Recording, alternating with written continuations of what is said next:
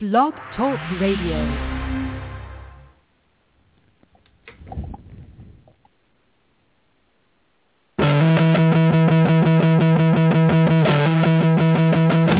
It's that time. We have the people. This is Eric from Moana. This is Priscilla Lima. This is Casey Patterson. The stories in real time. We're a much better team now than we were then. I'm not looking at just this season. I'm looking at the next four years. You're listening to The Net Live with Barney. You didn't win, so you must not have done a good job. And DJ Rouche. I have great thighs. It's The Net Live right now. Is boom really appropriate? Yep. Really? Yep. You're bringing it today. Yeah. All right. I just got off a plane 17 hours, so Well, deal with it. I better pep up. Yeah. You need some pink? Drink pink? got some pink last night, singing "Over the Rainbow" Nice. on the Academy Awards. I haven't seen it all yet. I've just seen highlights. Okay, I saw most of it after I got to the house after my entire day's journey back from Indianapolis. That was a fun one. Welcome to that live, ladies and gentlemen. Third of March, 2014. Kevin Barnett and DJ Rouche, as you can hear, in the home court. We're missing our friend Katie today, I think she's still on the East Coast. and she might stay there for a while, given the weather. A few thousand flights canceled, uh, so we won't have Katie with us today, but we do have Tom Pingle, Nice. director of high performance from USA Volleyball. The women's open tryout just occurred in uh, Colorado Springs. Good event. Nearly 250 athletes participating and being a part of that program. Pretty neat opportunity for those athletes to touch the national team. We will have Tom on to discuss putting that event together, why hold that event, what the kids get out of the event, what the coaches get out of, the, ve- out of that event, maybe who's been found in that kind of event because you, you have to believe there's scouting going on, but women's volleyball is so big and so vast that maybe there's an athlete out there Yeah. you looked at one time a while back, forgot about, and she could pop up during an event like the Women's Open Trial. And there was a plethora of people there, right? Oh my goodness! I mean, 106 schools. Wow. 106 schools. That's that alone. That tells you how ma- how many different places there are where volleyball is being played. Creighton, Miami, Duke, South Florida, Alabama State, Air Force, Texas Tech, LSU, just some of the ones on that list. So we'll have Tom Pingle in here to give us kind of an update, recap on what happened there. Speaking of updates and recaps, College Volleyball Weekly, Jay Hosick in-house, Rob Sparrow not. Rob's like on a surfing trip or something. Oh, jeez. Jay wishes he was on said surfing trip. Yeah, he does. Instead, he's posting pictures of brunch with the wife, which I'm sure is working out well for him as also. That and uh, we'll have the usual chatter here on the program. Usual chatter. The usual chatter. Not a lot happening in volleyball right now. Unless you're a fan of overseas, there's some stuff happening there. And if you're not a fan. But it's just so far off the beaten path. yeah. It's, even for for us in our daily lives, fans of volleyball, this stuff is is pretty far off from your daily existence. And I, I got to give USA Volleyball a ton of credit with their new website. The stuff that they're doing, they're doing more than they ever have. Did they update it? The site? It's still the squares. Oh, okay. New meaning the last two yeah, years yeah, I'm or with you. something. Yeah, yeah, okay. they're doing a better job than they ever have with with their stuff, with getting things out, with letting people know where these athletes are playing. Agreed. Not only the open tryout, but Alicia Glass in Turkey, Jordan Larson in Kazan, Hodge and Fawcett in China. I mean, they give you updates on e- what's happening with each one of these players' teams as we're getting down to playoff time for these women and the men playing overseas and getting close to getting back to the national team. About a month or so, you'll start to see some athletes, month and a half, some athletes will start to trickle back.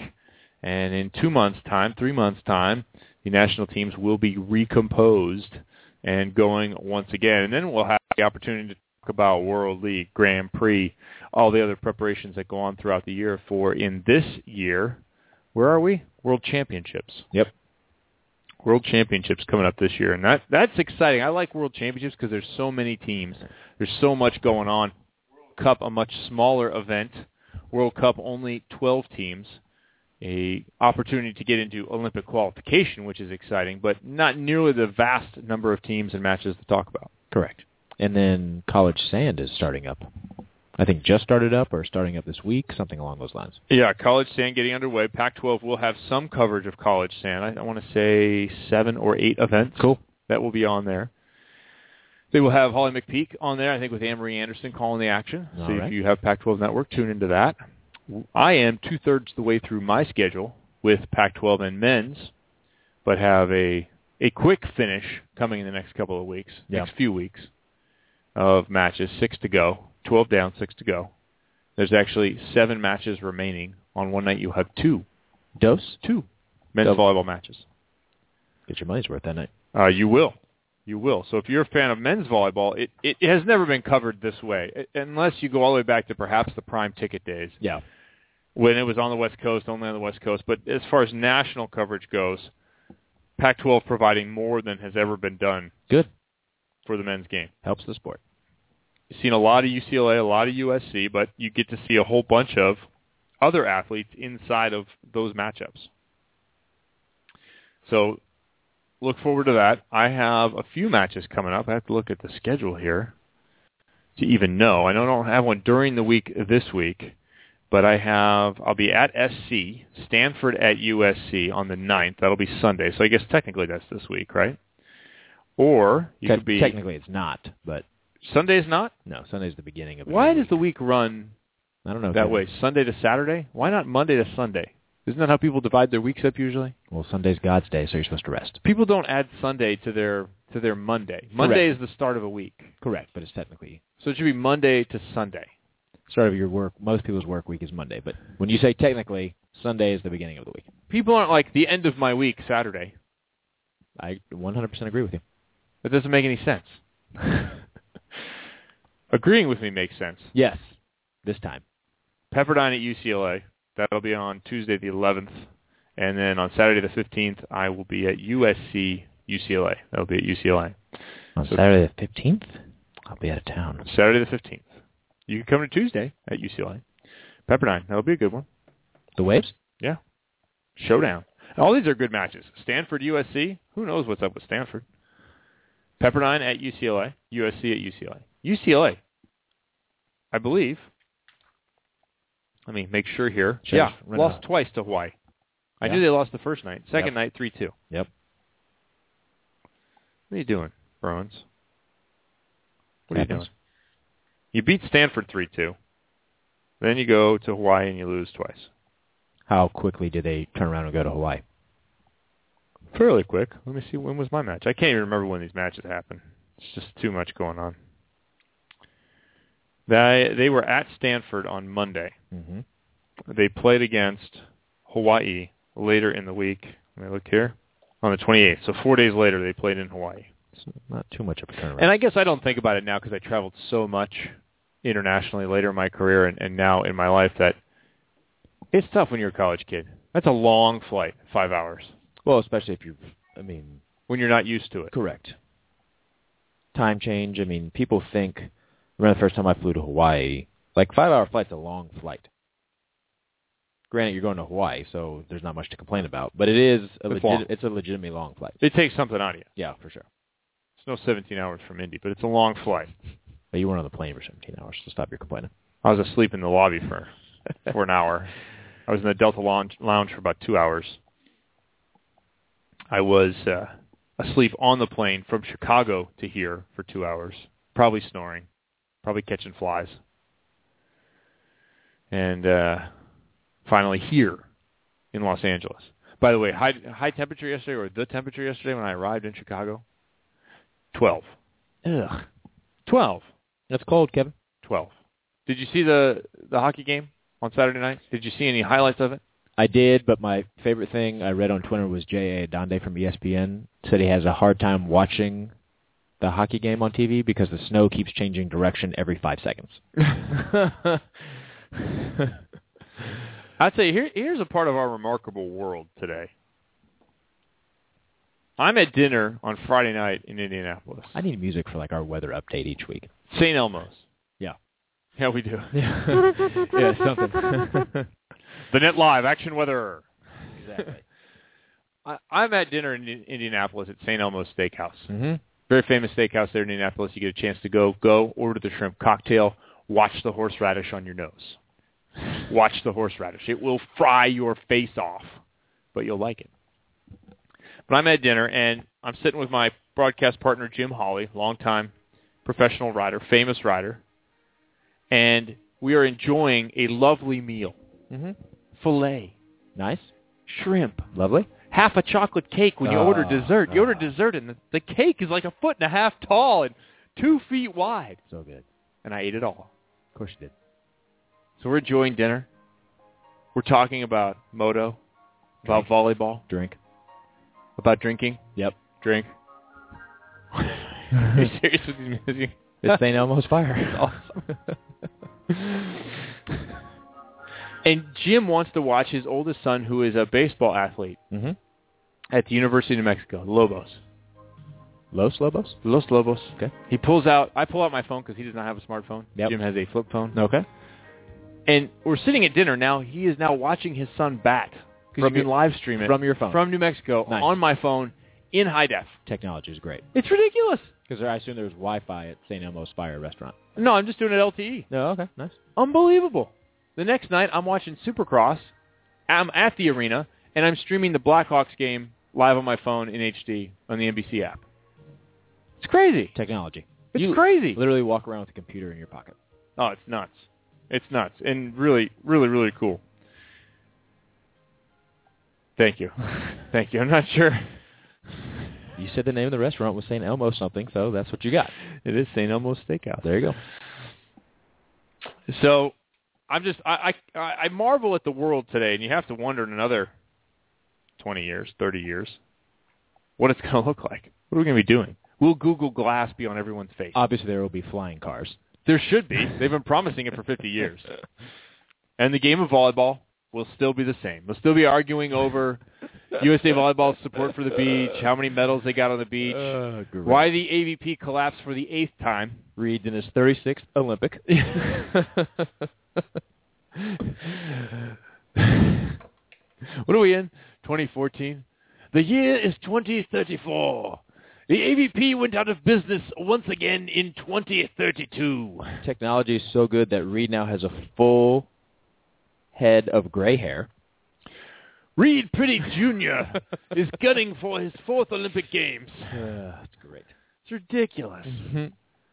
It just it'd be the same thing. I, I hope, for the sake of the sport, indoor, outdoor, everybody. I hope in 20 years I don't pick up a volleyball magazine and I compare the one we have from 1987 Or 2010. to the one from 2010 to the one from 2031 and just go seriously again. Uh, Ser- seriously, DJ Roche, yeah, exactly. I can't believe they're doing this again. And we'll still be having technical issues with Blog Talk Radio. Jesus. we'll have the same soundboard, the same janky Yep. setup. All the black foam will be out of these headphones. Yeah. Keep talking about getting a studio. Yeah. we'll still be talking about getting a studio. Yeah. Oh my God. I hope that doesn't happen. Progress, please. Please, sport of volleyball. Progress. Do something different. Behave differently. I don't care. Back to these updates for the women. I- If you don't know, the United States national team has women playing in Poland, Germany, Azerbaijan, Brazil, Turkey, Japan, Switzerland, Korea, China, Russia, all over the United States and or pardon me, the world, and this is just the players from the United States national team. Yeah. Just the national team athletes. There are athletes from other levels that are playing in other countries. Romania, Spain, France. All over the place. Same with the men. The men are also playing all over the world. So th- this is uh, this is a much better website. They have highlights from the women's tri- open tryouts. I give uh, I give good credit here. I do wonder. Okay, female athlete board of directors position open. Female athlete? Yeah, Like they're looking for a female athlete? they are looking for a female athlete to be on the position. This position is held by Kerry Walsh Jennings, who is eligible for reelection. Okay. So does Kerry Walsh get reelected, or does somebody new end up in the spot? Does she want to get reelected? I don't know. You'd think that uh, a radio show like ours could find out. You'd think so. Uh, What's their website? USAV.org. where are the flying cars? That's a good question. Yeah, if, if you just search USAV and click on it, it's like a Team USA website nowadays. So just click, just hit USAV, and then you can click on over. Good stuff on there. Carson Clark update, men's update, Is that a sitting team update? sitting team, hundred thousand dollars that they Do I need to received start in the grant. practicing for that? I was just thinking about that today. I got to regist- figure out registration and figure out my own travel schedule. Yeah, write that down in your notes, Kevin. Make that yes. Let me do that. Hang on. Pause the show. Yeah, please. Sitting team. Got to clear. Well, you, me, and Jay. That's three. We only need three more. Four more. Sub. We need a libero. Who can be our libero? Well, we can only have four and a half scholarships, so Don't tell that to our sponsor. We want everything. We want the whole thing. Academy Awards. Academy Awards were happening. I enjoyed them. Pretty good show. Ellen, great job. She's quirky, funny, but a- as somebody pointed out in a review this morning, she's genuine about the whole thing. yeah, that's she comes across genuine. For She sure. never is like totally cutting somebody's throat, basically. no, And that that's happened with other hosts. which is amusing sometimes. Uh, yeah, but she does a nice job. Yeah. I enjoyed them. I thought the speeches were, were well done. Mm-hmm. Really enjoyed the speech by the woman who won for supporting actress. For the Twelve Years of Slave. Yeah. I heard that was good. Uh, she was excellent. Her her reaction, her speech, all incredible. Really enjoyed it. Did you see that movie? I have not yet. I wanted to. I I won't be able to watch it. I had a friend who who's on who gets the tapes, you know, gets the The screeners. the screeners, and I've watched a couple, and I watched Enough Said. It was it was cute. Yeah, with James Gandolfini. Yep, it was cute. It was fun, but I tried to watch Twelve Years a Slave, but we didn't get it. Dallas Buyers Club, big win. Matthew McConaughey. Yep. Jared Leto. Mm-hmm. Leto. Leto. Leto. Jared Leto. Thirty Seconds to Mars. Yeah. He won for supporting actor, and and I, I was glad to see those two win because that subject matter was incredible. The story is is great. It's well acted. They love that where you transform yourself. The Academy loves that. Where you drop like eighty pounds. to 47 fit a role. Ugh, Forty-seven pounds. it's crazy. But if you haven't seen Dallas Buyers Club, go see it. Well, and what I, Good. everything I heard about the Oscars, like people who there were no like, oh, that person shouldn't have won. Like everybody who won was like, yeah, they deserve to win. Absolutely. Yeah. I'm just looking for the list here. I was a little surprised that Frozen won the uh their song category. I thought it was going to be U2 or Pharrell's Happy just because it's so popular. My kids are getting tired of Gravity winning. Well, that movie won for every technical award there was. And how could it not? Eh, amazing. They filmed it in technically. space, Kevin. I mean, come on. They did not film in space. That's right. They filmed it in space, as far as we know. Yeah. Sandra Bullock was in space.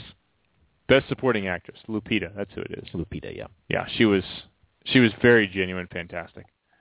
So it got me thinking once again for this show. Side out. Well, it comes up. I, I started going through the movies again. All four of them. I started thinking about what awards you could give out for these movies.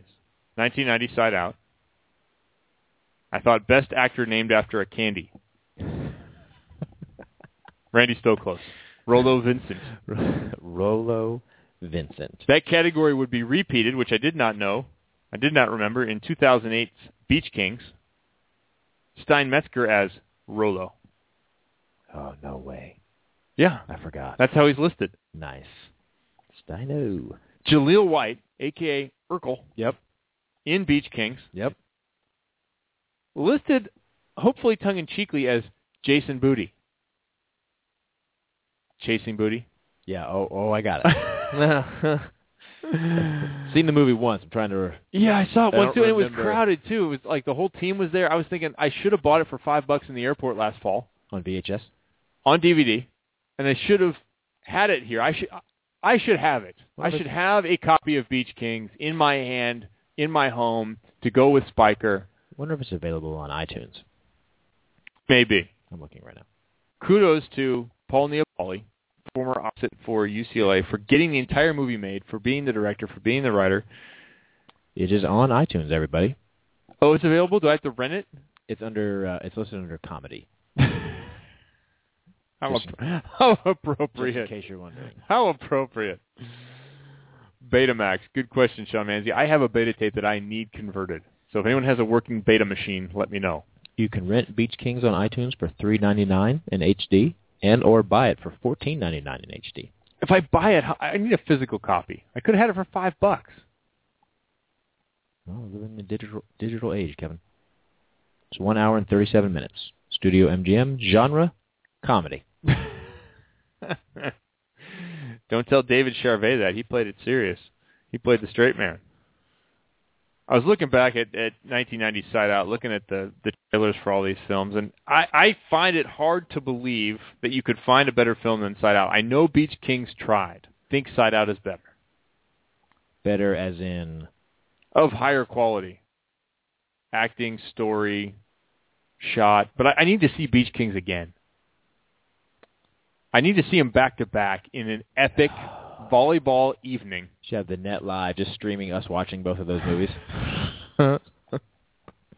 Mystery Science Theater 3000 style. yeah, You and me on the couch, easy. barrel of popcorn, Two barrels. I'm not sure. two barrels of popcorn. I'm not gonna have both of our hands in the popcorn bucket at the same time by accident. and then holding hands. And then all of a sudden, Whitney Houston song comes on. It's like Lady in the Tramp, I will except always love you. announcer and the DJ. Yeah. Later in Lady in the Tramp. And I. No. Mm-hmm. We'll always Yeah, exactly. love you. Yes, that would be excellent. But I would I think I have to watch these movies back to back. Well, the thing with Side Out is like it's so ingrained because it was like that really first beach movie that all of us saw. It's done in 1990, the heyday, Yeah, that's what I'm saying. the middle of the top of beach volleyball. Didn't you play the trailer earlier when I got here? I did. We should play it again. We don't have another chord, do we? Sure, it's awful. Here, Hold on, hold on. Let me hold on, you find it. hold on. C. Thomas Howell, Peter Thornton, Courtney Thorne Smith. That's that's actors that have done stuff. Chose to lose himself. A Place where he is endowed with the Beach presence Kings. to do greatness.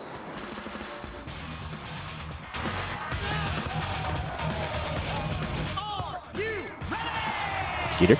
Chris McGee, listed as AVP announcer, not as Chris McGee. It's a chance to be immortalized. The undisputed kings of the Was that a boom? Come on, rookie. You know the game starts way before the whistle blows. Misty.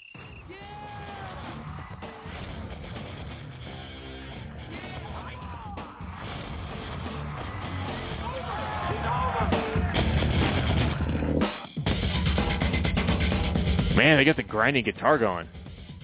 Listening to Is this, all. is this Godsmack that did the, the music? yeah, exactly. Awesome. That that's Beach Kings. Now, not not a lot of description there.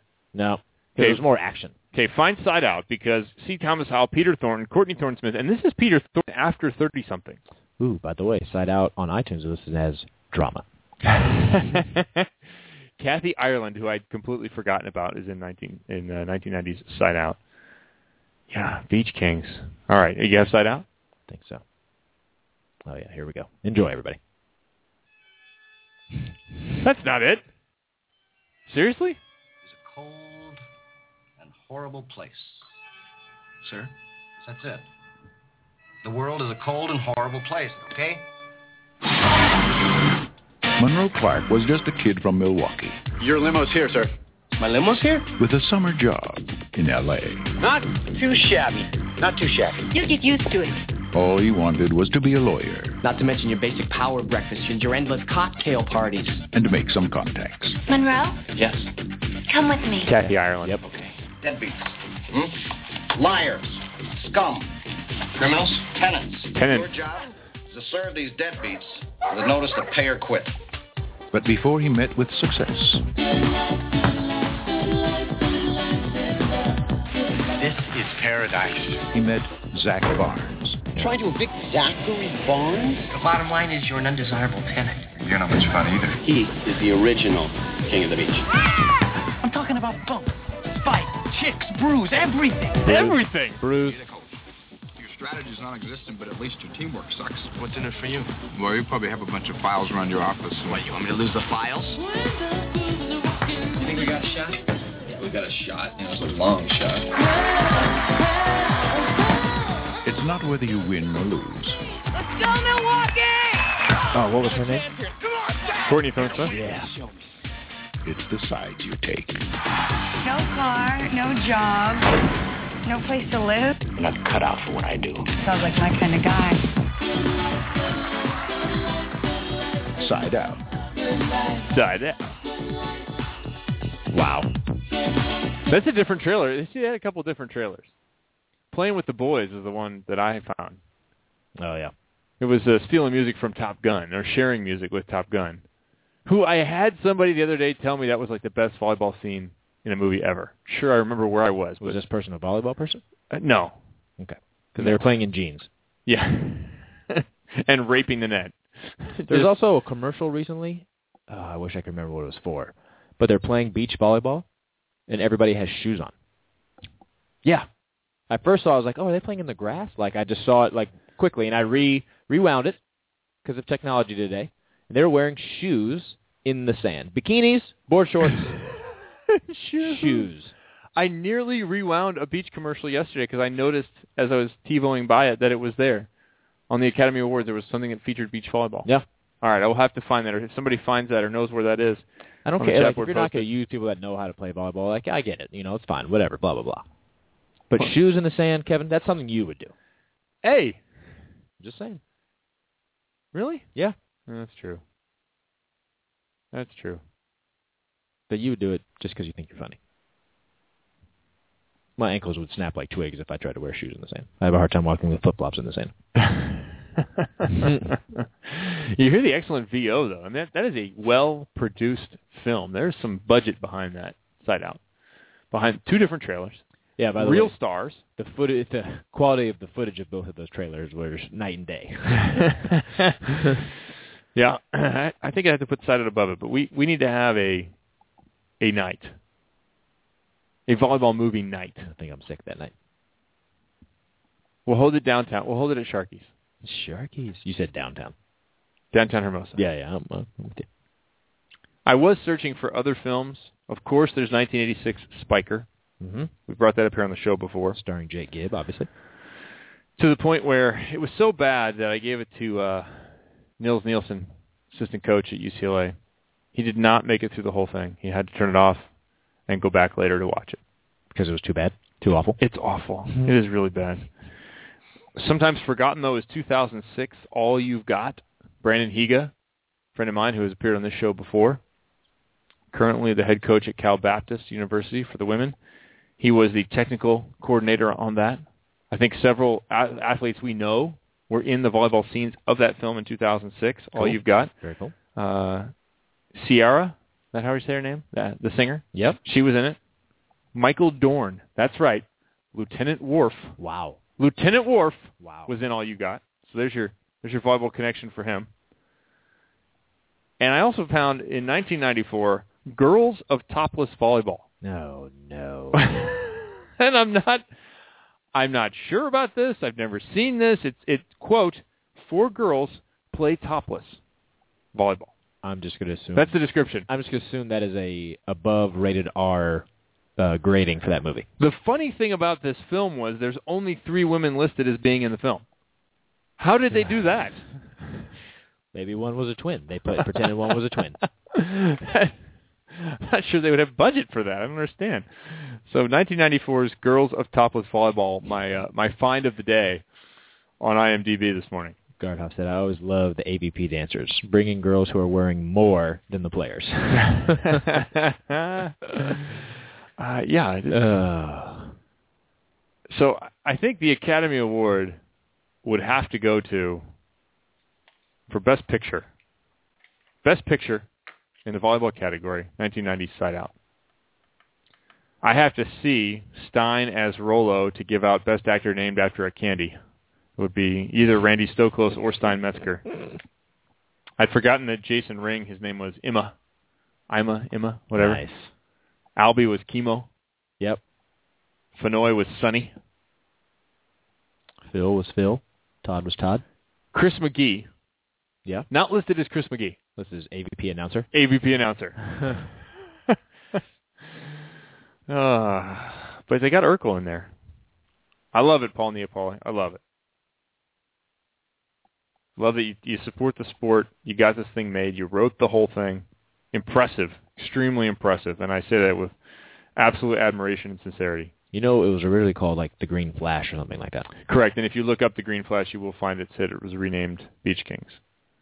I don't know why it was called Green Flash to start with. I remember we, we interviewed Paul when this came out. It's because um, when you're on the beach of California and you see the sunset, when the sun sets, you're supposed to see the Green Flash. No, I, I haven't either. But but I don't know why you would name the film Green Flash and have it be all about volleyball. Because you're on the beach. It's like naming a movie Thunderstruck, but it's all about baseball.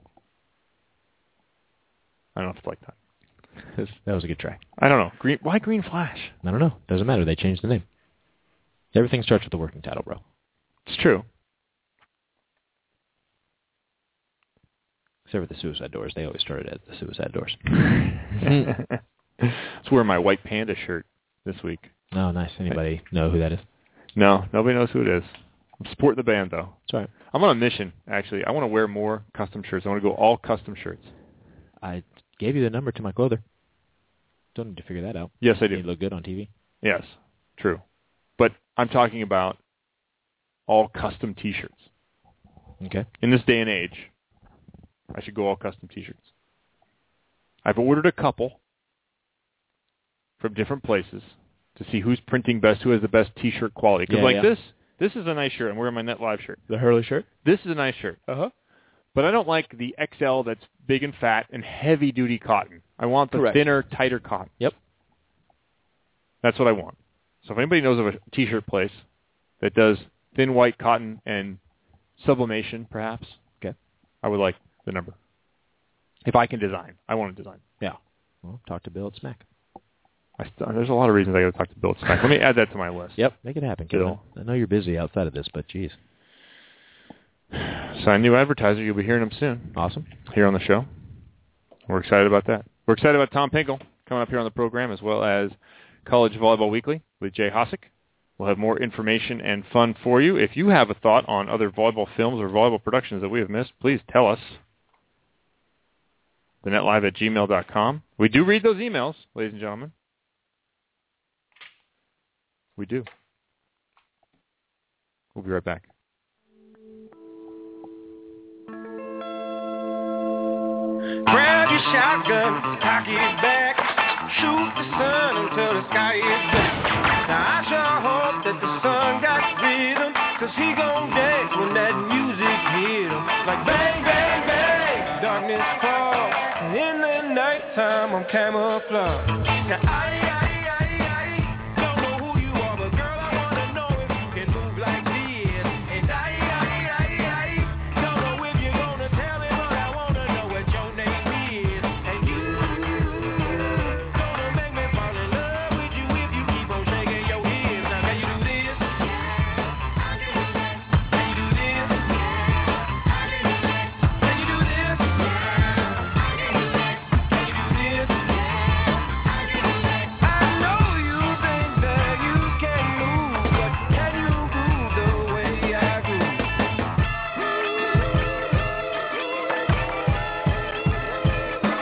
Grab your slingshot, find a stone, shoot the moon until the night is gone. Now I sure hope that moon got rhythm, 'cause he gon' rock when my stone hit him. Like boom, boom, boom, let me shine.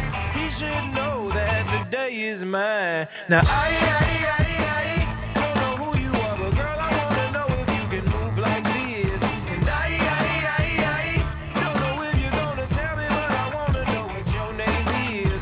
And you gonna make me fall in love with you if you keep on shaking your hips. Now can you do this? Can you do this? Can you do this? Can you do this?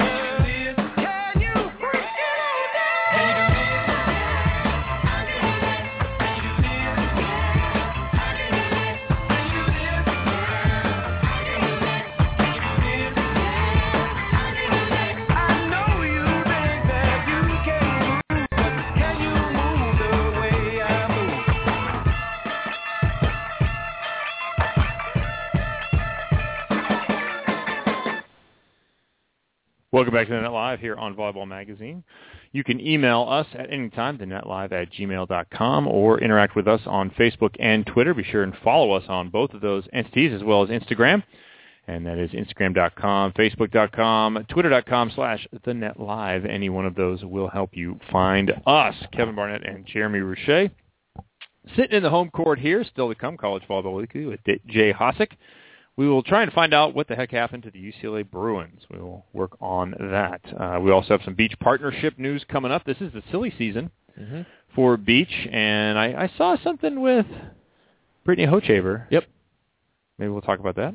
Uh, also have Los Angeles Pierce College Hall of Fame news. Oh, Yeah, we'll talk about that. big time. But right now, we have our first guest. This past weekend, about 250 athletes decided they would go to Colorado Springs because they want to do some high altitude training at the training center there, former home of the women's and men's national teams.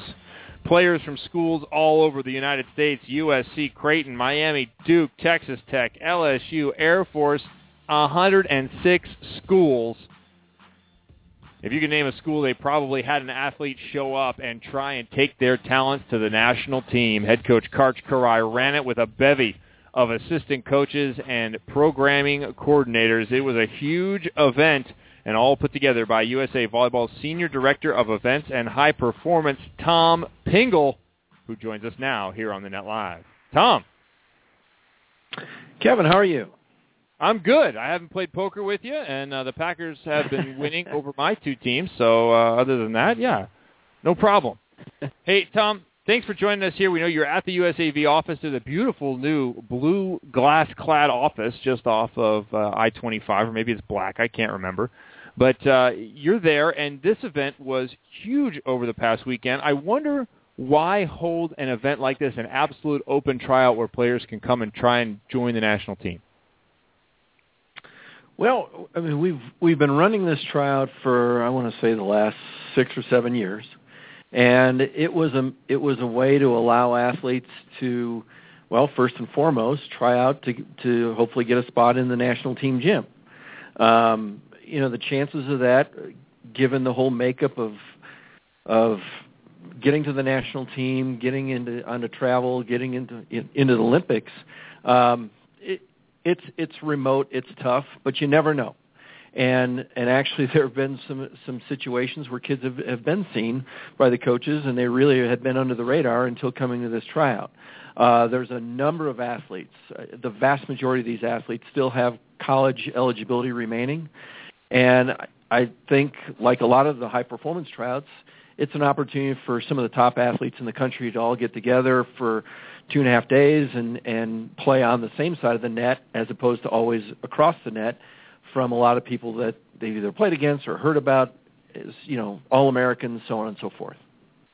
Well, this is not only for the senior national team, but you stock your other teams, the junior teams, the B team, and other programming through events like this. Do you not? Uh, yes, as I said, primarily it's for the national team, but in the second year of the high performance cycle, which was, uh, for example, in 2013, and, and we'll look to do it again in 15. Um, a good chunk of the junior national team eligible athletes are in college. And it was actually Denise Corlett at Stanford that had the idea, said, why not invite the top kids in, whether they're in high school or in college? And we've done that now for a couple couple of times through, and it's it's worked out great. Those kids more than hold their own, and a lot of them are in the upper half of the tryout.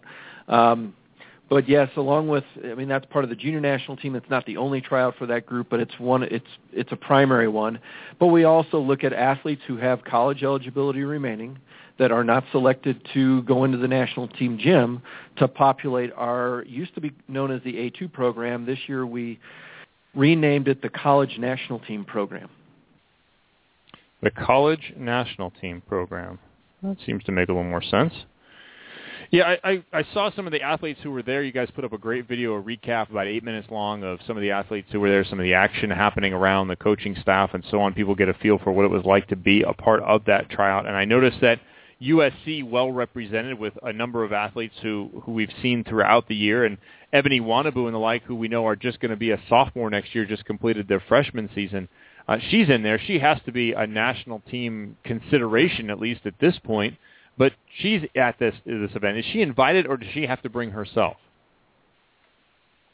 Um, the tryout is completely open, so anyone can show up, and it is one of the events that's on the list uh, that the NCAA recognizes as something that the colleges can pay for their athletes to attend. You know, paid necessary expenses, so they can pay their travel and their uh, you know their their tryout fee and so on and so forth. So I, I would say that probably three fourths, and I'm, I'm just estimating, but three fourths of the athletes that come are, are being paid by their schools to attend. And this is also a cool opportunity for them to touch the Olympic Training Center. What kind of reactions do you get from these young women when they have an opportunity to be there and, and be a part of of that O- Olympic movement in general? Oh, it, it's great. I, I mean, we we've looked at the possibility of running the tryout other places, um, and it, it's it simply doesn't make sense from a, a lot of different things. And, and really, it's the Olympic Training Center. The fact that we can get at this time of year that many, uh, you know, dorm room beds and have the housing and the meals and and, and the training venue that closely connected um, is is just we just can't find that anywhere else, and it's a great opportunity. As tough as it is sometimes for athletes from around the country to get into Colorado Springs because of weather issues, and this year we did have a few weather issues, but primarily it wasn't here; it was in the Midwest and the East that was causing problems.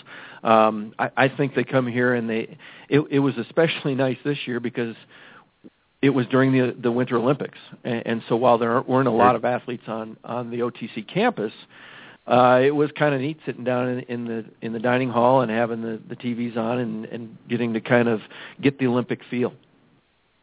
How about the coaching staff? This is a tremendous undertaking for the coaches with 250 athletes. We know head coach Karch Karai was there. Jamie Morrison, who just rejoined the national team as a coach, was there. But you had a variety of other coaches brought in. How do you select those coaches, and how do, how do coaches, many of whom listen to our program, get to be a part of your high performance uh, or events type thing? Um, I mean, Karch and his staff did a fabulous job, and, and this this tryout really grew to, um, uh, as Karch would say, kind of legislated chaos level when we hit the 200 mark. Um, and we wave them through. They start on Friday night, go all, all through Saturday, and then finish up Sunday morning. And Karch brings his entire staff in, and then really what we fill in with. There's a number of uh, college coaches and other people who volunteer to be evaluators or, and court coaches, and the majority of those are college coaches who accompany their athletes to the tryout. And what we tell them if if they like is if they can get to Colorado Springs, uh, we will cover you know, we'll cover their housing and meals at the OTC, and then of course at and local transportation. Some of them still choose to go into a hotel because they're quite frankly done with the dorm life. But um, it, it's uh, it, it works out well, and without those people coming along, obviously we just wouldn't be able to pull it off.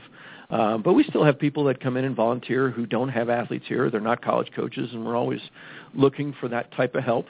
Um, but if they're interested, they can certainly contact me, and I can put them on the list to receive information for next year. And that really goes for any of our high performance programs, whether it's girls, boys, uh, summer camps, tryouts. We're always looking for people to help out at those. Um, and if they want to get in touch with us, we can you know, uh, get them get them set up with uh, the program that meets their needs, hopefully. So if those coaches were able to get there, you organized the trip to the Platt Walmart. You gave them transportation for that. Exactly. Well, I, I didn't. The OTC gets gets that all taken care of. Uh, as long as they can get themselves to Colorado Springs, they're covered. And are people still hanging out at the finish line? If I look up on the internet right now, those coaches who were there, were they probably at the finish line, which is the dive bar across the street from the U.S. Olympic Training Center? Uh, yeah, I, I'm certainly not going to mention any names, but yeah, I'm sure it, it the, the finish line does pretty well. And and one really nice add to the Olympic Training Center is they've opened up a, an east entrance uh, here since the first of the year. That's it's um, you know right off of um, what the heck is that road there? Union. It's, uh, uh, Union, exactly. Thank you, Kevin. And um, so that way, people that are coming in after hours don't have to hop the fence. Finally, they reopened. They've reopened that because that was open when I first moved in in '97 and then closed. So they've reopened it. What 20 years later, 18 years later, whatever Yeah. that may be. exactly. So it's uh, Excellent. it makes it real easy. They're right there by Sports Center too. Yeah, people don't know that the uh, the Platt Street Walmart was always the big trip when you were looking for something to do when you had nothing to do, living in the dorms there at the U.S. Olympic Training Center. Tom, y- you do a lot more than just this tryout for USAV. Uh, Tell us about the growth of the high performance programming in the last 10 or 15 years. Where is it really going? Where was it before, and what do you see it doing in the future? Well, the the high performance program um, basically began in about 1996, um, and was led by Bob Gambardella, and then he took over the national team program, and I came in in '99. But really, uh, the, the the focus, and that's still the the primary focus, is putting together a youth or a junior national team, both boys and girls, that in the even number years would, would compete in the Norseca championships and hopefully qualify for the world championships in the odd number year. Um, and then from that, we just, you know, the tryouts expanded. And, and back in the 90s, there really wasn't even a tryout situation. It was pretty much um, you get reference from coaches or college coaches and get a list of people who, who they think are, are strong prospects, and you, you kind of vet it out that way. And, and in order to kind of expand out and reach, take the tryout to the athlete rather than always expecting the athlete to come to the tryout. Um, we've expanded it out to cover the entire country, um, including we've got a tryout uh, this coming weekend in, in Hawaii, for, exa- for example. Unfortunately, I don't get to cover that one this year, but um, oh man, I know, I know. Um, bu- but it, it's really grown to, to the point where, of course, not only with the teams, but we have A1 and A2 programs, developmental camps, and it really pushes the athlete pipeline to be more of a pyramid, and that, that's always been the goal. who have you had come through this process for through the open tryout and make it to the national team? You say that the the chances are small and remote, and it's tough to get there. But there have to have been people who have kind of jumped up in visibility during that, and maybe didn't make the team immediately, but at least had an impact somewhere in your programming. Uh, well, one that that entered the tryout, came out of the of the tryout uh, last weekend, and immediately was invited to the college, uh, to the national team gym with Stevie Robinson this year.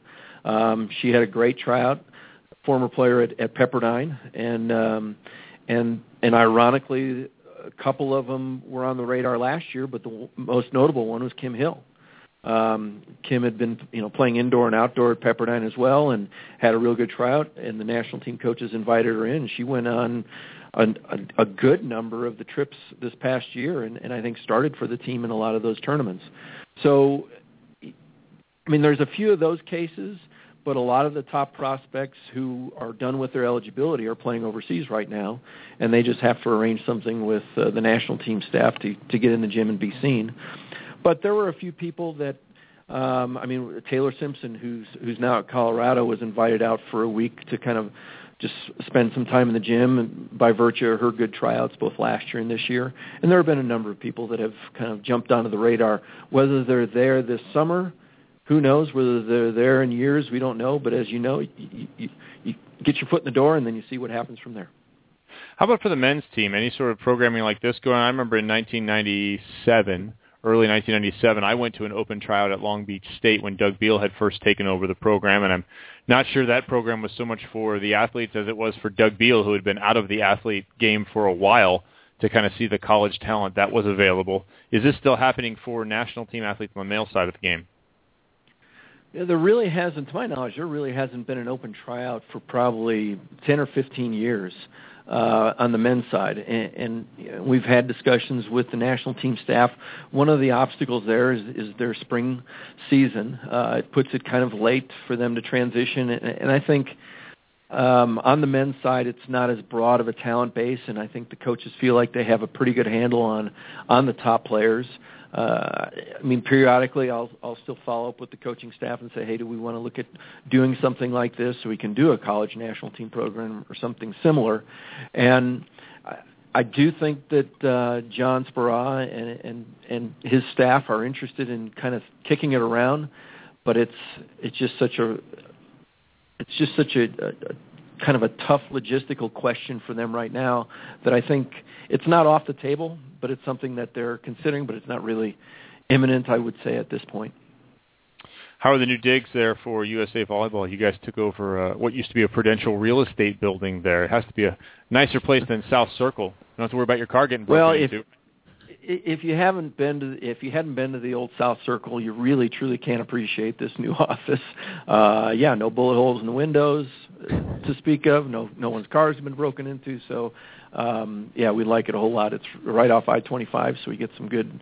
We get, we get some periodic people just stopping in and asking where the team is training, where's the gym, because uh, they see the USA volleyball sign, they think that the team is still here. But uh, no, we we certainly like it a lot here. Is it at all a challenge now with both teams having moved out of Colorado Springs for you guys and your communication with the national teams? Uh, I I don't know if it's that much of a challenge. I, I think there was a little bit of transition there. I know for my personal role, I have much less to do with the teams than I did when they were here. But uh, I, I think it's, the move has been great for the teams. Obviously, they've had wonderful results, and they seem to be getting uh, more training athletes in the spring which was a, was a concern. Uh, there's certainly more things for the athletes to do in in the Southern California area than there was in Colorado Springs. Um, but I I think that um, the transition has gone well, and, and communication is always improving. It, it's could it be better? Yeah, I, I don't know if anyone in any walk of life couldn't say the communication couldn't be improved, but I think it's it's certainly getting better and better all the time. Don't discount the entertainment there, Tom Pingle. I mean, you had the Platt Walmart, the 8th Street Walmart, and the Northern Town Walmart. So there were a lot of places to go. That's three I can think of. that's, well, that's true, and you ought to know, Kevin. You ought to know. Tom Pingle, Senior Director of Events and High Performance at USA Volleyball. Thanks for being with us. It's good to hear how healthy the programming is there with the women's side of the game, and, and really congratulations on running a fantastic tryout. We hope that uh, the athletes had a good time and it benefited the national teams. Thank you. Appreciate the time. Cool. Thanks, Tom. We'll talk to you soon. All right, Kevin. Bye. See you out at World League. All right. Now, Jeremy, I can think of. He, he said on the men's side of the game, an open tryout really isn't necessary, and it, I don't disagree with that. Yeah. However, I went to the open tryout in '95. Mm-hmm. This is 1995. I'm coming out of junior college. Yep. And nobody knew who I was. Yep. I've been recruited by Pepperdine. There's 100 and I don't know how many kids in the gym, guys in the gym. I'm number 190 coming in as an opposite. Yep. They do do all this testing. They keep scores. They put numbers up on the board, and they're just putting numbers on the board, the, the T-shirt numbers. At the end of the day, the number one opposite is number 190. And I'm standing there, and there are four guys going, who's 190? Who's that guy? And this is uh, Paul from Loyola Marymount, who was trying Yeah. out as an opposite. Which Yeah. I, Paul's last name is escaping, but an L.A. Pierce guy. Yeah. Uh, several other, Donnie Harris and some of these other guys that were well-known in Division One. Who's 190? Over here, guys. Hi, I'm from junior college, and, and I go on to make the B team, Yeah. and and I think it was a, specifically a B team tryout. I go on to make the B team that year and get no shot at all. Yeah. because Jim McLaughlin didn't know who I was. Yeah. thanks, Jim. thanks, and he had no clue who I was at the time, and maybe I wasn't good enough, but at least give me a shot. Yeah. Uh, but I kind of left into that programming and made my name known in that programming with that open trial. Yeah, yeah, of course. Later in '97, I would go to that. I was a known Division One commodity, but they held an open tryout, and so you you had Ryan Millar in there, and you had myself and George, and um, trying to think of some of the other guys. Mike Seely was in there, and you had all these athletes come into a national team tryout. Even some of the former national team athletes. I think Chip was there, and this was held at Long Beach State. And that was good for me because Doug Beal was brand new, no idea necessarily who anybody was, except maybe the returning Olympians. And that got me an invite directly to the national team. Yeah. That tryout. Yeah. I benefited both times from the open tryout format. A few years later, Riley Salmon, gold medalist in 2008, but when he went to join the national team, it was an interconnected group of people who got him a tryout on the national team Mhm. because he'd gone out of Pierce, he kind of washed out, became a volleyball mercenary, and did all these different things. Finally, got convinced to go overseas and play in Livorno in Italy in A2. Had a good season, and it was a combination of I think Tim Kelly knowing Doug and Yeah. somebody else vouching for Riley and saying, "Hey, you ought to give this kid a shot." In 2001, that got Riley on the team, and here's a guy who was an eventual gold medalist. Yeah. I'd love to see the return of the open tryouts for men. I did find it interesting though that the men's side, because the men's side of college volleyball is so much smaller than the women's, that uh, they feel like they have a pretty good handle on knowing most of the players. Obviously, there's there could be a player in the middle of nowhere that nobody knows about. Obviously, those kind of things, percentage wise, you can't know everybody for sure. Coastal Carolinas club, Yeah, some of the other programs that have lesser developed players, yeah, Mm-hmm. because the guys are coming to the sport later still, even though it's improved. Yeah. I think there's maybe still some diamonds in the rough out there. Oh, there's always going to be. But with with the women's side, it's so big that somebody has probably seen them. I love that they're running this trial because you want to get them in the gym and, and train them, but you've probably heard their name. Yeah. The men's game, you could have not heard somebody's name that could end up on the national team in a few years, perhaps. Perhaps. Well, let me ask you this too: If you're on the national team, you're the coach. Like, how much development do you want the players to have already? Like, at a certain level, do I want to stop coaching skill and now we're coaching you guys playing together as a team? The athlete would have running to the be exceptional. system. Yeah, The athlete would have to be exceptional. like you don't want to. You're not out there coaching passing. You're talking six six or above and jumping real high. Yeah. For you to spend the time to bring them into a gym where they're not really ready, Gotcha. where you know they're not going to start. It's like a practice squad player. That's why the NFL has practice squads. Yeah.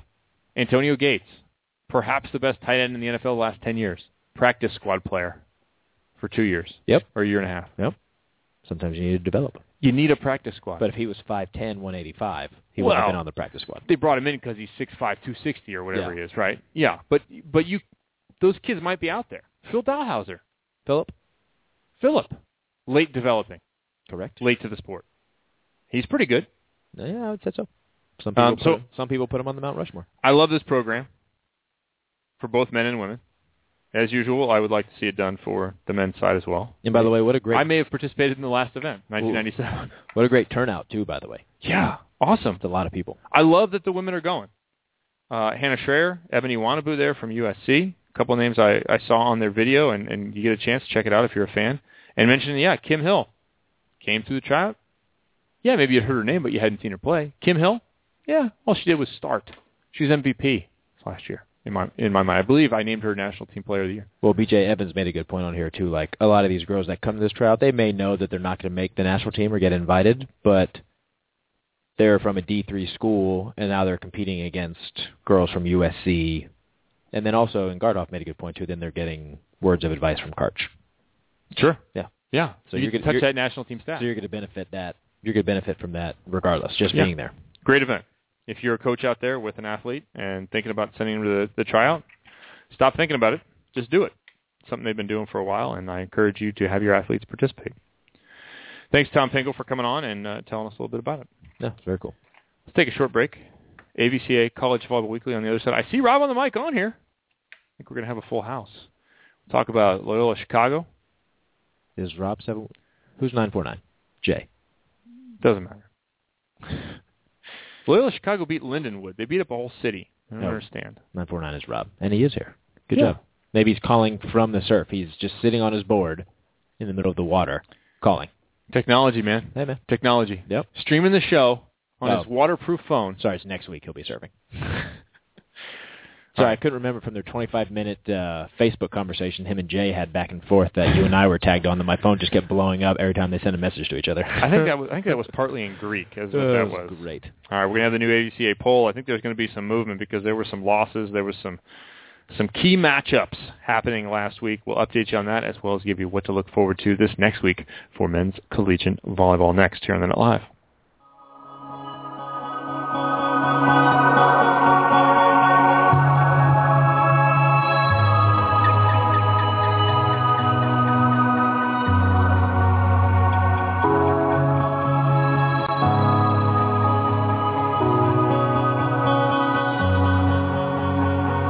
The sea wants to kiss the golden shore. The sunlight warms your skin. All the beauty that's been lost before wants to find us again. I can't fight you anymore. It's you I'm fighting for. The sea throws rocks together, but time leaves us polished stone. We can't fall any further if we can't feel ordinary love, and we cannot reach any higher if we can't deal with ordinary love.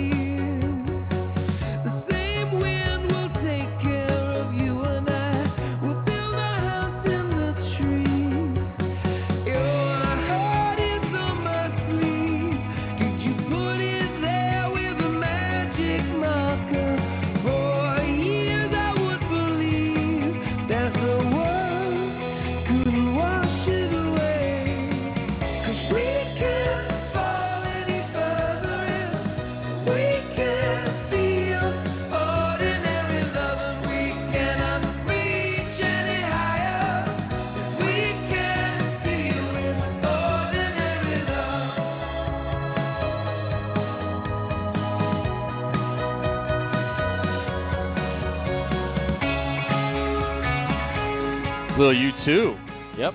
Their performance last night was good. Music was good on the Academy Awards. So I heard. Haven't seen it yet. I enjoyed it. That show was pretty good last night. Good hosts, good music, nice speeches. One of the best, I think. Uh, I've watched a few, and some of them have just dragged on and on, and people have political statements, and the jokes aren't funny, and oh, it's just lame. I'd heard that U2 song when it first came out. It's from the Mandela soundtrack, and it was nominated for an Oscar last night. But then I really heard it when they were on the opening night of um, Jimmy Fallon. They did another song on the roof, and then they did like an acoustic version of that song when they were sitting on the couch with Jimmy. And like, very rarely do I get goosebumps. Yeah. When I'm listening to music on TV. Yeah. And they and I did because Bono, you two as a whole, but Bono is a true rock star. Yeah. Like Old school. Yes, but does not rock star in like I need to glue my furniture to the ceiling and trash my hotel room.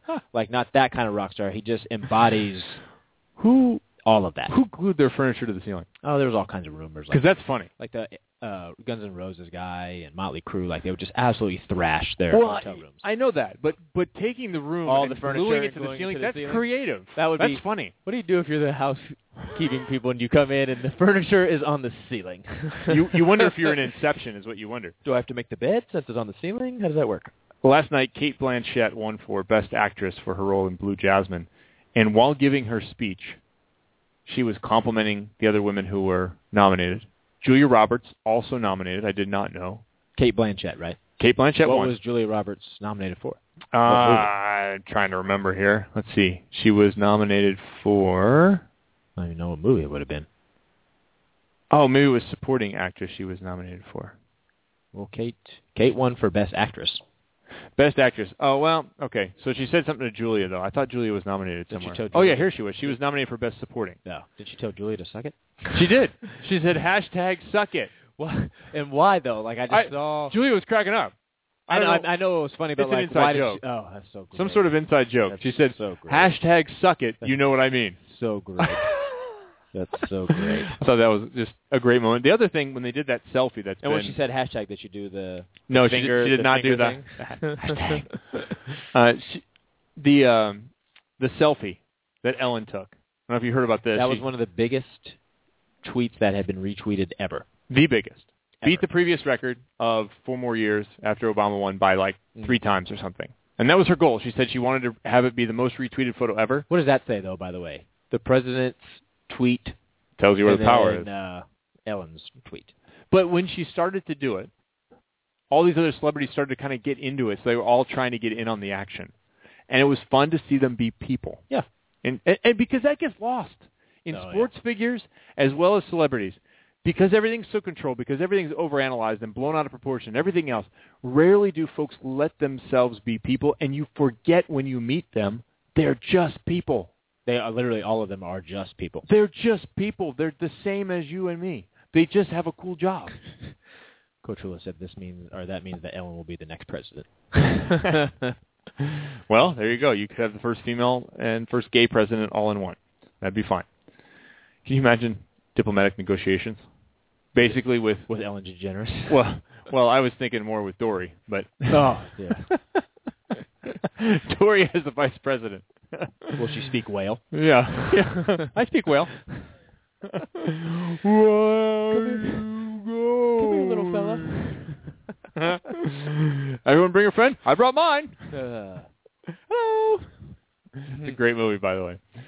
Uh, yeah, so so good good overall. And I had a connection back to volleyball, but I forget what it Mm-hmm. from the was. selfies.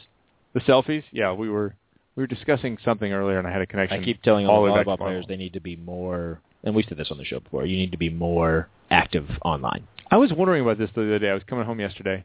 I put up a couple of things about O'Hare Airport and how it sucks. Yeah, you were crushing them. Twenty minutes of free Wi-Fi. Twenty minutes of free Wi-Fi, That's all I and then they saw. cut you off. Yeah. Really? How much longer are you really in there? In today's era, really? There should be free Wi-Fi everywhere. Twenty minutes? Yeah. Jeez, just I had to download an app to get 20 minutes. I'm okay with downloading the app, but give me access while I'm there. Correct. Then provide an outlet, O'Hare. Mm-hmm. This ain't 1985. We need some outlets out here. You Oh. go to other airports, they have outlets. You don't Word. have some kiosk you got to pay for. More than the four plug station that some airports have. Or you hunt one down on the back of something that's half torn out. It hasn't been replaced since 1972. You know, and I was killing O'Hara. So I- I just wonder about when you're on Twitter. There's always that. Hey, nobody necessarily wants to hear about how sucky my trip is. But you got to try and be funny about it. Perhaps that's better. And how People do you wanna- edit that? People want No. to kind of see your personality. Your negative personality. Mm-hmm. What are you talking about? you need a Mophie, Kevin. I do have a Mophie. No. I was fine. Stop your complaining, then. Uh, y- yeah. y- Hashtag suck it O'Hare. Hashtag suck it. What's funny is that uh, I was thinking about just kind of the evolution of people. And when I was waiting for my flight there in India and things were canceled, when I was 23 in the national team, I'd be just not outwardly going berserk, but inwardly going berserk and like super surly over the fact that the travel was messed up. But why though? You had not like here you have your wife and your kids that you're trying to get back to. 23. Would you have to get back to video games? and Just pizza? because I was grumpy. Just because I get grumpy about that sort of stuff, and and it took me years to just stop with that, and years and also many messed up trips. Let's be honest, Yeah, USA Some volleyball, things are just out of your control. 42 hours to Paris, France. I mean, Ah. that kind of thing, um, to beat it out of me. But it's like yesterday, I'm like, all right, well, I got four hours. I'm gonna sleep on this bench. This is a really comfortable bench right here. In Indi- by the way, Indianapolis in the lobby, very comfortable benches, All six, seven of you. like beds. Oh, all of it. It was huge, huge one, like a giant banquet table size. I slept for an hour comfortably. It was lovely. But just thinking about all the issues, when flights would get canceled before I get really upset, now I just go, of course it is. Yeah. Of course. Uh, we're sorry, Mr. Barnett, but uh, you're going to sit in the middle seat in the back of the plane. And that's how it became with USA Volleyball was, oh, your flight's canceled to uh, Brazil from Miami. You're going to have to find a hotel in Miami with no clothes, no luggage, no nothing. Uh, of course we are. Yeah. That's always what happens. Let's do it. Here we go. All right, let's do College Football Weekly. Here we go. Speaking of travel, we got to find out what happened to UCLA on their trip over to Hawaii. Maybe it was a 17-hour adventure that sapped them of all their strength and caused them to drop twice to Hawaii, or maybe the Rainbow Warriors are a force to be reckoned with. We will have to consult our guys here on ABCA College Volleyball Weekly, a look at what was and a preview of what will be in the world of college volleyball. It's still the men's season. We have tipped over into the second half of the year, but it has not stopped the enthusiasm, the excitement, and the focus of our experts, Jay Hosick and Rob on the mic, Rob Aspero. Welcome, gentlemen. Good Stop morning, by. gentlemen. Just Hey, before keep we get swimming, started, are we- just keep swimming? You're, you are not, Robbie. Please tell me you're saying that for the rain, not and not because Oh, you're yeah. down surfing right now. Yeah, just like Ellen's little little monologue last night. Yeah, we're we're suffering here in the rain. oh my God! Storm Watch 2014. You got a half inch of rain. The whole world's concerned. Hey, we had mud. We had a few mud. Hold flies. on, Jay. We had three inches of rain the entire previous year. Downtown got four in one day. I mean, come on. I know it rains like six or seven inches a week in some places, but this place is just not equipped for rain. And we needed No, I I agree. And listen, growing growing up in Southern California, the, the cycle of madness is you have the you have the droughts, then you have the fires, then you have the mudslides, and it's a yearly cycle, and it's it's awful to see. And I and I feel I feel sad for everybody that's lost their houses out there. It's it's really awful. But uh, you, you know the whole the whole thing still rains. Hey, I I want to talk about something else real quick before we get started. Talk about Max and the Clippers, your your son's team. Max and the Clippers The Los dominating Angeles Clippers? RBYB. My son Max went from never or never even played basketball last year on basically the worst team in the league. Yeah. This year, run to the championship. Nice. I think the fifth seed, and they won four games over the weekend. They are champs. Is this a bad news bear? You know, I- I- no, no, they were a good team this year. They were good. when when you see the picture, the team picture, obviously Max is not one of the taller kids, but who is the giant kid? Is that the is that the Lob City equivalent? I mean, there's one kid that's like a foot taller than everybody else on the team. Uh, yeah, that's Aiden, and yes, he's huge and almost unstoppable. That's- but I think he might be the same height ten years from now. I think he may be. He may have peaked already. I'm not. Uh, Mitch Well, that's Kupchak at awesome. that game. Yeah, That's I sent awesome. the tape already. I sent the tape to to uh, Dieter. I told him to forward it on to Kupchak. That Max Max is in guard. Future- Ah, that's awesome. Congratulations to Max and his team. Yeah, that was fun. I missed it, but it was a lot of fun. All right, let's get back to business here, boys. And uh, Loyola Chicago, been number one for a couple of weeks. They are 15 and one. They stay at number one, although just barely. The BYU Cougars are running a campaign worthy of Oscar nomination or the Heisman Trophy. They are winning matches. It's they are 12 and three. They're ranked second now and Long Beach State in third, Pepperdine in fourth, UCLA in fifth, followed by USC, UC Santa Barbara, Hawaii, Irvine, and Stanford. UCLA at fifth, down from third. And Robbie, I got to ask you, what happened here? Well, I, I I think there's a combination of things. Uh, the most obvious thing is I believe that that Hawaii has been awakened. They are coming through this renaissance mid-season, and they realize they got to step it up because Brooks Sador, the the crushing Canuck, just had a stellar performance all weekend, and he had a combined I think it's 49 kills and was hitting over 400 against UCLA, and he just lit it up. UC, uh, Hawaii was serving off the court, and I think this team has finally woken up to to come play hard against the, the rem- uh, remaining games of the season, and then uh, add that to the fact that I think UCLA's got some serious opposite struggles. I mean, uh, on night one, their opposite hit negative 111. On night two, who they started a different opposite hit 222. That's an average of was it uh, a .011 Zero? or .0? It was terrible, and uh, I mean they're going to need some help at the pins. You know. Uh, Gonzalo Quiroga, Ro- Robert Page, great players, but gosh, they need this. Uh, they need some help at the opposite and, and position. you and you look at you look at the standings right now in the MPSF, and the fourth through nine spots are you know Pepperdine is fourth in that conference at nine and four. Stanford's sitting in the nine spot right now at seven and seven, and all the teams in between are all within those two wins of each other. It's a dogfight, but I tell you what, Hawaii definitely helped their cause to get into the playoffs for the MPSF because with those two wins, because you look down their schedule, and you know they're they're not exactly going to be easy for them. So to take off a team like UCLA, where I think they mentioned that they would be happy with a split and they walk away with two wins, that's a that's a big weekend for them.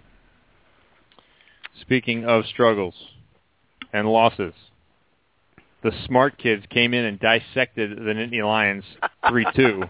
what happened, Jay Hosick? You're the number 10 ranked team. in the Yes, nation. Jay, please do tell. oh, for crying out loud! I knew it was coming. Well, let's talk about how uh, how BYU handled Pepperdine in three straight first, or you want to wait for that one? No, no, Uh, No, we'll, I'll we'll talk get there, about- though. Don't sweat it. Don't sweat it. We will get No, there. we'll- we'll talk But about By it. the way, Here's- Jay, here's- Jay, hold Yes. on. Before you continue, just so you Yes. know, you're back to your spot. You're back in your cage. Your team is where they belong. You're 12th. Nice. You know, we we missed that spot. That's actually the the, the place that we feel the most comfortable. Apparently, I, I tell you what. I've, I've been asked this question a few times, and I've made the statement over and over. For the past couple of years, we've been talking about how this conference is getting better, and Harvard and Princeton uh, are doing really good things with their programs, and they're starting to pick up the the, the pace a little bit. And you know, we we walked into that gym. First of all, Sam Schweisky's done such a fabulous job with that program without a ton of support from his administration. You know, I, I don't know how much you're aware of what the Ivy League does, but it's pretty much it's pretty much a Division three team competing at the Division one level if you look at it seriously. But Sam has done such a phenomenal job and Brian Bays at Harvard has done such a phenomenal job that they're starting to get a little bit more support. We walked into a gym that when, we, when I first went there 4 or 5 years ago, there was maybe a couple hundred people in the stands. It wasn't a giant deal. The, the team kind of, you know, we walked in and we walked out. We walked in there last night or last weekend. There were 1,100 people in the stands. They brought out two new bleachers just to fill more people. They had a whole section with people standing in there. The band was in there. You know, they they've just done a really nice job of promoting that program, and they've got some really good players in there. They got a couple outside hitters. Cody Kessel, for one, John Kessel's son, is doing a nice job on the right side. They have uh, Schwagler on the left side, who's doing some nice things, and their young guy Stearns comes in and hits over 300 against us, and that's a nice thing. And so, you know, when people ask us what's wrong or what's going on with our program, there's nothing going on with our program. Princeton is just getting better. Harvard is just getting better, and that's good for us. It's good for the conference, and it's good for kids across the country to see that if they don't get into a place that maybe they really were hoping to play big time volleyball like a UCLA or USC, they could still go to a place like uh, like Princeton or Harvard if they have the grades and still play at a very high level. And it's awesome for the conference. It's awesome for volleyball in general. So hats Yeah. off to Sam and his team. They they played well. and it's awesome for them because you get a grade A education, connections, and you'll probably out earn every volleyball athlete anyway. Uh, Harvard, they're, they're, they're, num- their number six outside hitter who never plays will make more money in his first year out of graduation than I have in my whole career. So but you're married to a wonderful wife, Jay. Remember that. You're All fed right, well. That's right. My smoking hot trophy wife and I eat well every day, so I'm not complaining. Harvard and Princeton are just outside the top 15. They both got 11 points. Cal State Northridge had eight, but they did not in. IPFW in number 15, Ohio State, Ball State, Penn State. It's all about the states from 12 to 14. All right, I'm looking through these results here, and I'm looking for UC Irvine to see what they did. They beat UC Santa Barbara, and Jay, or I mean uh, Robbie, it's uh, it's maybe settling in for UC Irvine here. What's with the resurgence of the Eaters? Well, I, I wish I could say things have settled in, but if, if you look at the uh, stat sheet, Daniel Stork set that night, Oh, and uh, he played a majority of the match. Uh, they he did a really good job of running the offense. Got four four eaters and double digit kills, led by Connor Hughes, who just had a phenomenal night. Um, and then they decided to give Stork a little rest in the third set. Thought they had that one won, and they brought in Frazzoni, and they lost that one. We had to go to a fourth. But I, I you know, the the lineup's still being mixed up. They brought in um, Tamir Hershko to hit Oppo for Zach Lacavera in the third, and you know he stayed the rest of the way. So I mean, yes, they, we're winning, but the lineup still isn't settled. I think we we've got a, a deep bench to go to. I think is what what Niffin's trying to to get as a team culture. So if they need if they're uh, called on at any time in this run, someone can come in, and they looked really sharp. So uh, I guess that's a good thing. We just don't know who's going to start from uh, one match to the next. Yeah, I have to wonder if that system is going to work. I still don't believe you can play that many different players throughout a year and expect it to all come together at the end, but we will see with Dave Niffin. Jay, what else is happening out east there? I see that Ohio State and Ball State duked it out, but Ohio State came on the losing end of that one. Yeah, Ohio State's uh, starting to feel some woes here. They they lost three one to Ball State, and Ball State's doing a nice job. They they've kind of settled into their lineup, and you know they they've got a couple of big matches coming up, us being one of them. But uh, in the Midwest, uh, in the MEVA, IPFW goes three one over Barton, which is another conference Carolina team, which is starting to make some travels. Hope International, uh, little NAIA team in the middle of Fullerton, California. Tim Johnson's the head coach out there, Bear, um, beating Grand Canyon three to one. Which uh, you know, Hope International is one of those teams that you know. I, I wonder how long they're going to stay NAIA if they're going to go D two here, but uh, it's a nice win for them. Uh, Ball State three zero over Mount Olive. Uh, IPFW three zero over Mount Olive. UC San Diego also beat Grand Canyon three to two. And uh, in the conference Carolinas, uh, we've got uh, a couple of teams that beat some E EIBA teams. Lees McRae with a 3-0 win over Sacred Heart.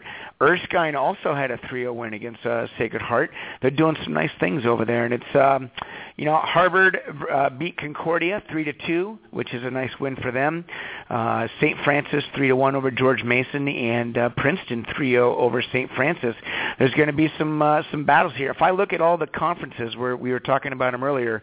You know, we talk about BYU, UCLA, and Long Beach in the top three of the MPSF, and then it's a battle for that that eighth and final spot in the MPSF, and there's five teams that are in contention for that. If you look at the E MEVA, Loyola is clearly in first place with eight, and oh- an eight and zero record. Lewis is the next team, and they're at four and two.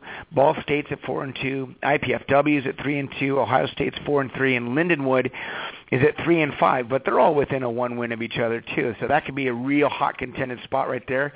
In the EIBA, uh, we're still in first place. Harvard is in second. Princeton's in third. St. Francis in fourth. And in the Conference Carolinas, Erskine is still holding the top spot. Pfeiffer, then Mount Olive, Lees McRae, and then Limestone. And uh, you know they're all we're all coming down to the second half here, and that's where the rubber really meets the road. We're gonna, it's going to be interesting to see the next few weeks who uh, who's going to start standing out from the rest, or if it's just going to be a dogfight the rest of the way as well. Pfeiffer. Every time I hear Pfeiffer, I just think about Pfeffernuss. I think they're like a puffy, you know, nice German-style cookie with powdered sugar on the outside of it. Sorry, Coastal Carolina. Sorry to continue to make fun of you, but uh, one day, one day you will you will be dominant, according to Jay, and I hope that day comes because it will mean the sport has grown. Robbie, let and me it ask is you the about- conference, the Conference Carolina is not Coastal Carolina. That's a university. I'm sorry, Conference Carolina. and one That's day a I'll know Pepperdine education. what it's called anyway. If they're on TV, I'll know more about them. Uh, Robbie, let me ask you about Stanford. Currently sitting ninth, they would be out of the playoffs if it started today, but they have some some. It seems like the most talent with the least results this year. It, they just can't get it together. They've lost five times in five to good competition. They have a variety of good competition remaining. They have Pep and USC this week, then Hawaii, USC, Pepperdine again. Then they get Cal Bap and, and Pacific to end the year, along with Irvine and UCSD. So they finish with some very winnable matches, but they've got a tough run now, and they're already in ninth. What is going on with the Cardinal? Well, I think they've they've made it. I think Coach Koshy's made an adjustment. Um, you know, realizing that that things just weren't working their way in the fifth, and they're just they're sticking to the basics, taking areas away, and and committing their defenders, their backline defenders, to uh, to get some good transition balls in play. Now, um, how quickly they're going to be able to grasp that, I, I don't know, but you know, they're they're you know, they're outside they're incredible between Mahalski, Irvin, and uh, Cook, and they've been firing up. In fact, Cook just had a stellar night, hit well over 600 on his own against the um, Pacific. But you know, I, I they're just not clicking in. Maybe it's the inexperience of, of, of James Shaw, you know, but they are playing good ball. It's just I think that mental aspect of the game is what could be knocking them down in the, the latter part of each of the matches. So um, you know those road road matches could be a challenge for them. You know they come to Irvine. You know if that goes five, I could see that inexperience playing a part. If it goes five, um, yeah, it's, it's a it's a coin toss. You know you know how crazy it is in the MPSF. They're just it, it's, there's no predictability right now. Yeah, that 3-2 loss to UCLA back on the 24th of February, they should have won that 3-0. They lost the first two sets, giving away big leads, and then won the next two, only to lose the fifth. Then they go out and lose to Long Beach State 3-1, defeat Cal State Northridge. So they're still beating the teams they should beat. And getting to the blocking of Stanford, it's interesting. People may or may not know they had a record in the rally score era, 21 blocks in three sets wow. against UC Santa Barbara. That was before yeah, the match off. against UCLA. Yeah. They were on fire. They, uh, you know, reading that stat line, I was like, gosh, what were they doing? And, you know, um, a coach who shall not go named realized what, what Costi was doing. Like, he's just do, having them do the basics, taking areas away and uh, taking hitters' strong tendencies, and they were they were taking care of business at the net. So they're enforcing what they need to do when it comes to the, the fundamental standpoint. So, I, you know, that if that's going to you know get them some W's here towards the end. You know, we'll see how how it fares on the road for the, the Cardinal team. Yeah, when, All you, right, when Jay. you take into consideration that, that the average team blocks anywhere from two to three balls per set, and you look at seven average per set, that allows you to be a little bit more aggressive maybe with your serving. It allows you to take some chances, uh, you know, with your swings. But you know, when you when you've got that kind of presence at the net, that's that's pretty good. Vinny Lopes chiming in saying that was the first win for Ball State in Ohio since 2006. Good stat Wow. right there. I like that Vinny Whoa. Lopes. All right, Jay, we want to look uh, to the upcoming matches and how many times you're going to beat the uh, Sisters of the Poor this week. No, well, we're not actually playing the Sisters of the Poor this week. We're playing at Ohio State on Friday night. Uh, it's going to be the third matchup of our teams in the season so far. We have a 2-0 lead on that, but you know it's, it's always a it's always a grind out when you go in someone else's gym. So obviously, I'll be watching that. Here's some matches that I'm going to be keeping in my eyes. Cal State Northridge at Cal Baptist. Here's why. Northridge is kind of on the outskirts, uh, of looking in uh, for the rest of their season to make that eighth spot. If they're going to have any chance at all, they've got to beat the teams that they should beat, and Cal Baptist is one of them. So I'm going to be watching that one uh, and see what happens there. I'm going to be watching UCLA Santa Barbara. I'm going to be watching Stanford versus Pep. BYU Long Beach will be a good one. Irvine, Hawaii, both times, and here's why. Hawaii had a great win this past week and a great sweep. And, and Robbie, I know, will be watching this one with bated breath, and I'll let him talk about it more. But for Hawaii to hold on to a nice spot and keep themselves in the playoffs, this is a big weekend for them. So I'm going to be watching that. I'm going to be also watching uh, Harvard versus Princeton Part Deux. This is the Ivy League match of the week. Uh, and you know Harvard got them last time in, in five, and Princeton's on a little bit of a roll right now, and I want to see what they do at their place. So that's going to be a big match that I'm going to watch in the Conference Carolinas. Limestone versus Erskine, Lees McRae versus Limestone, and also Erskine. It's going to be uh, a good weekend of matches for Conference Carolinas. They're going to start to see some separation. And uh, last but not least, Uh, I will be watching St. Francis from our conference going out to play Cal Baptist and Concordia. I want to see how another team from the E IBA does. So that's what I'm watching this week, boys. Robbie? All right, on my end, I have to go with the Friday Night Lights matchups because Friday, March 7th is uh, BYU at Matt Gardoff land at Long Beach State. Um, you got the Battle of the Taylors, and you know both these teams have been winning, and when they've been winning, they've been just dominating the teams they've been competing against. So, you know BYU at Long Beach State, that should be a rocking crowd, and if Gardoff is going to be there, hopefully he's going to be firing up all the fa- volleyball fans because you're going to see some phenomenal play from great individual players and Taylor Sander and Taylor Crab. Um, what I think will be the, the what will tip the scales is what will the opposites do for both squads. Now BYU started a new oppo, Matt Underwood, on I believe that was on Friday night, who got 15 kills and hit 542. Now Carson Henniger was not doing bad for that team, but if he comes in and does that, does that off the bench, you know that could be what could decide the match. Long Beach State you know, Connor Albright has been playing extremely well, uh, run in the helm. But you know, when you got uh, Taylor Crabb with 58 attempts with zero errors on you know, on Saturday night, you know you're going to go to your, your prize horse. So that's going to be a big match. Stanford Pepperdine is another one. Not quite sure what's going on with with Josh Taylor at Pepperdine. Um, you know, Parker Kalmbach has pretty much been the offense for the Waves, and Stanford. You know, we know they're a very talented team that could be a big night in Malibu and Firestone Fieldhouse. And then, of course, UC Irvine at Hawaii both nights. I mean, this is a crucial turning point for for both teams, I believe. You know, Irvine's got a, a mini winning streak going, but we don't know what lineup they're going to bring. And I'm wondering how Hawaii's going to scout Irvine on that. You've got Brooks Sador heating up for the the Rainbows. So those are, that's what I'm going with.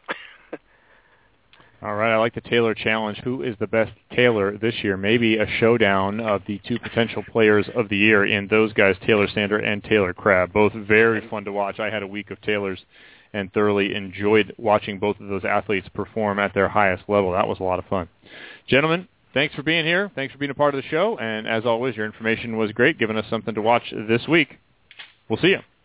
Hey, I'll catch See you ya, from boys. Nicaragua next week. I'll be listening. Won't be calling in though. Ah, Robbie. Robbie. Don't rub it in. All right, Jay. Jay, all right, boys. You can ring the bell Take care, and Rob. go all on yourself next week. You got it. We'll see you, boys. Have a good one. All right, thanks, guys.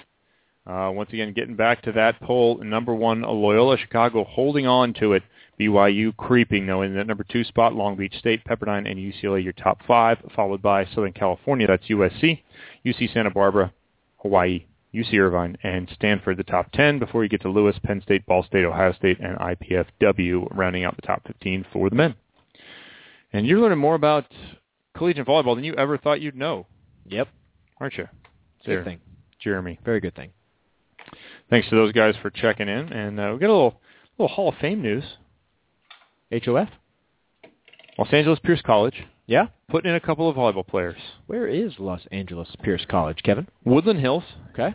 off the 101, Yeah. and and Victory, Winnetka, Do I know anybody? that- Winnetka, off Right. Winnetka. Sorry, Do I know anybody that went there? you know a couple people. Okay. Myself, Oh, Kevin Barnett. Bob Samuelson, Oh yeah. Riley Salmon. Okay. If you've met him, Yeah. all athletes from Pierce Junior College. I think it is the uh, the leading junior college for national team players. I don't think you could find another junior college that has produced three national team athletes in the last 20 years.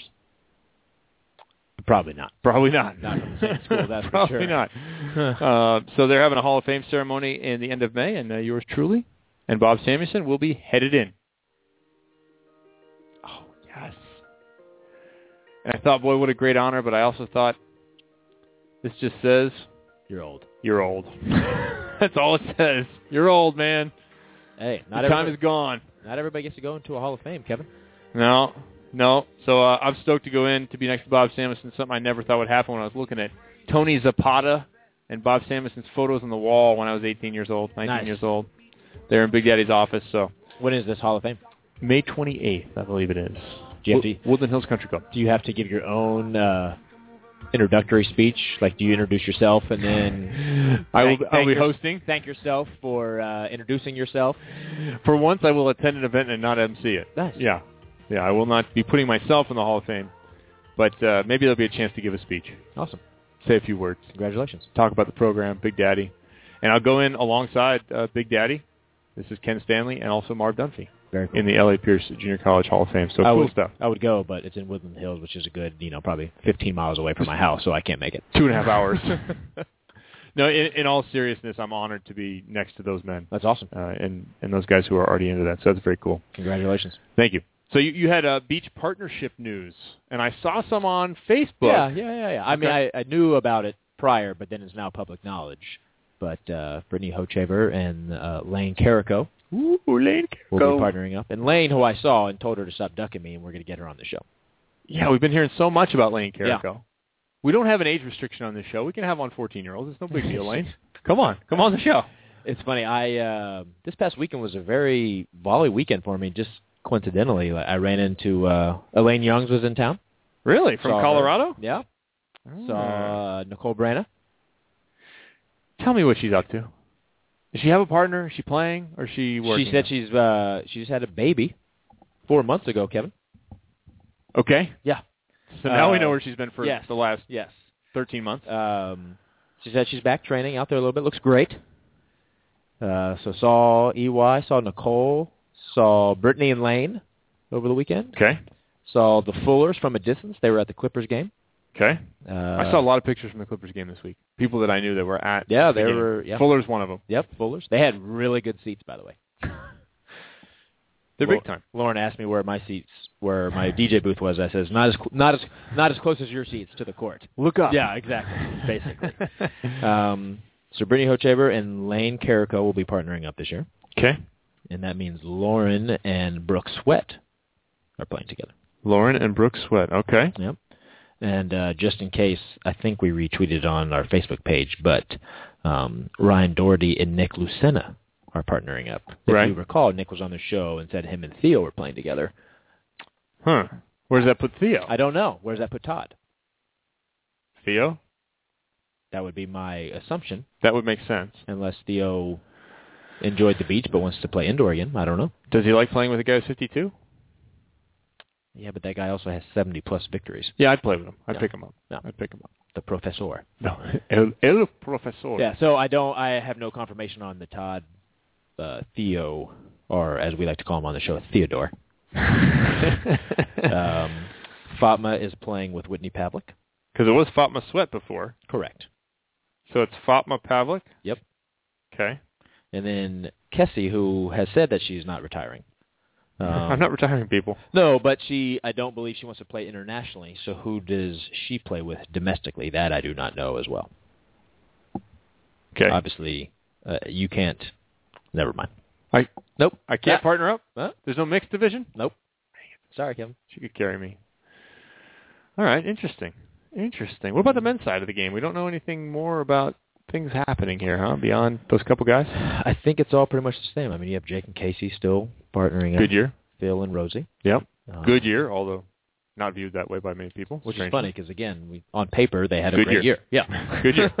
they just didn't win every single tournament like everybody expected them. Yeah, but when you lose the guys off the couch, that I think that's how that creeps in. Yeah, towards the end of the year they were dealing with some injuries and some dental issues and children. You know, they, there Yeah, there's there's- some things going on. Life is happening. Yeah. Life is happening Yeah. for those guys. Um, yes, on the men's side, I don't know how. I mean, Casey Jennings was supposed to play with Avatar, Mm-hmm. and then they are not. So I heard who Casey's new partner is. I do not know the person's name, and I cannot think of it off the top of my head right now. So it's not somebody that everybody's going to know. So I'll be curious to see that partnership. Tony Turelli. Yeah, exactly. Interesting. Um, yeah. Interesting. Yep. Okay.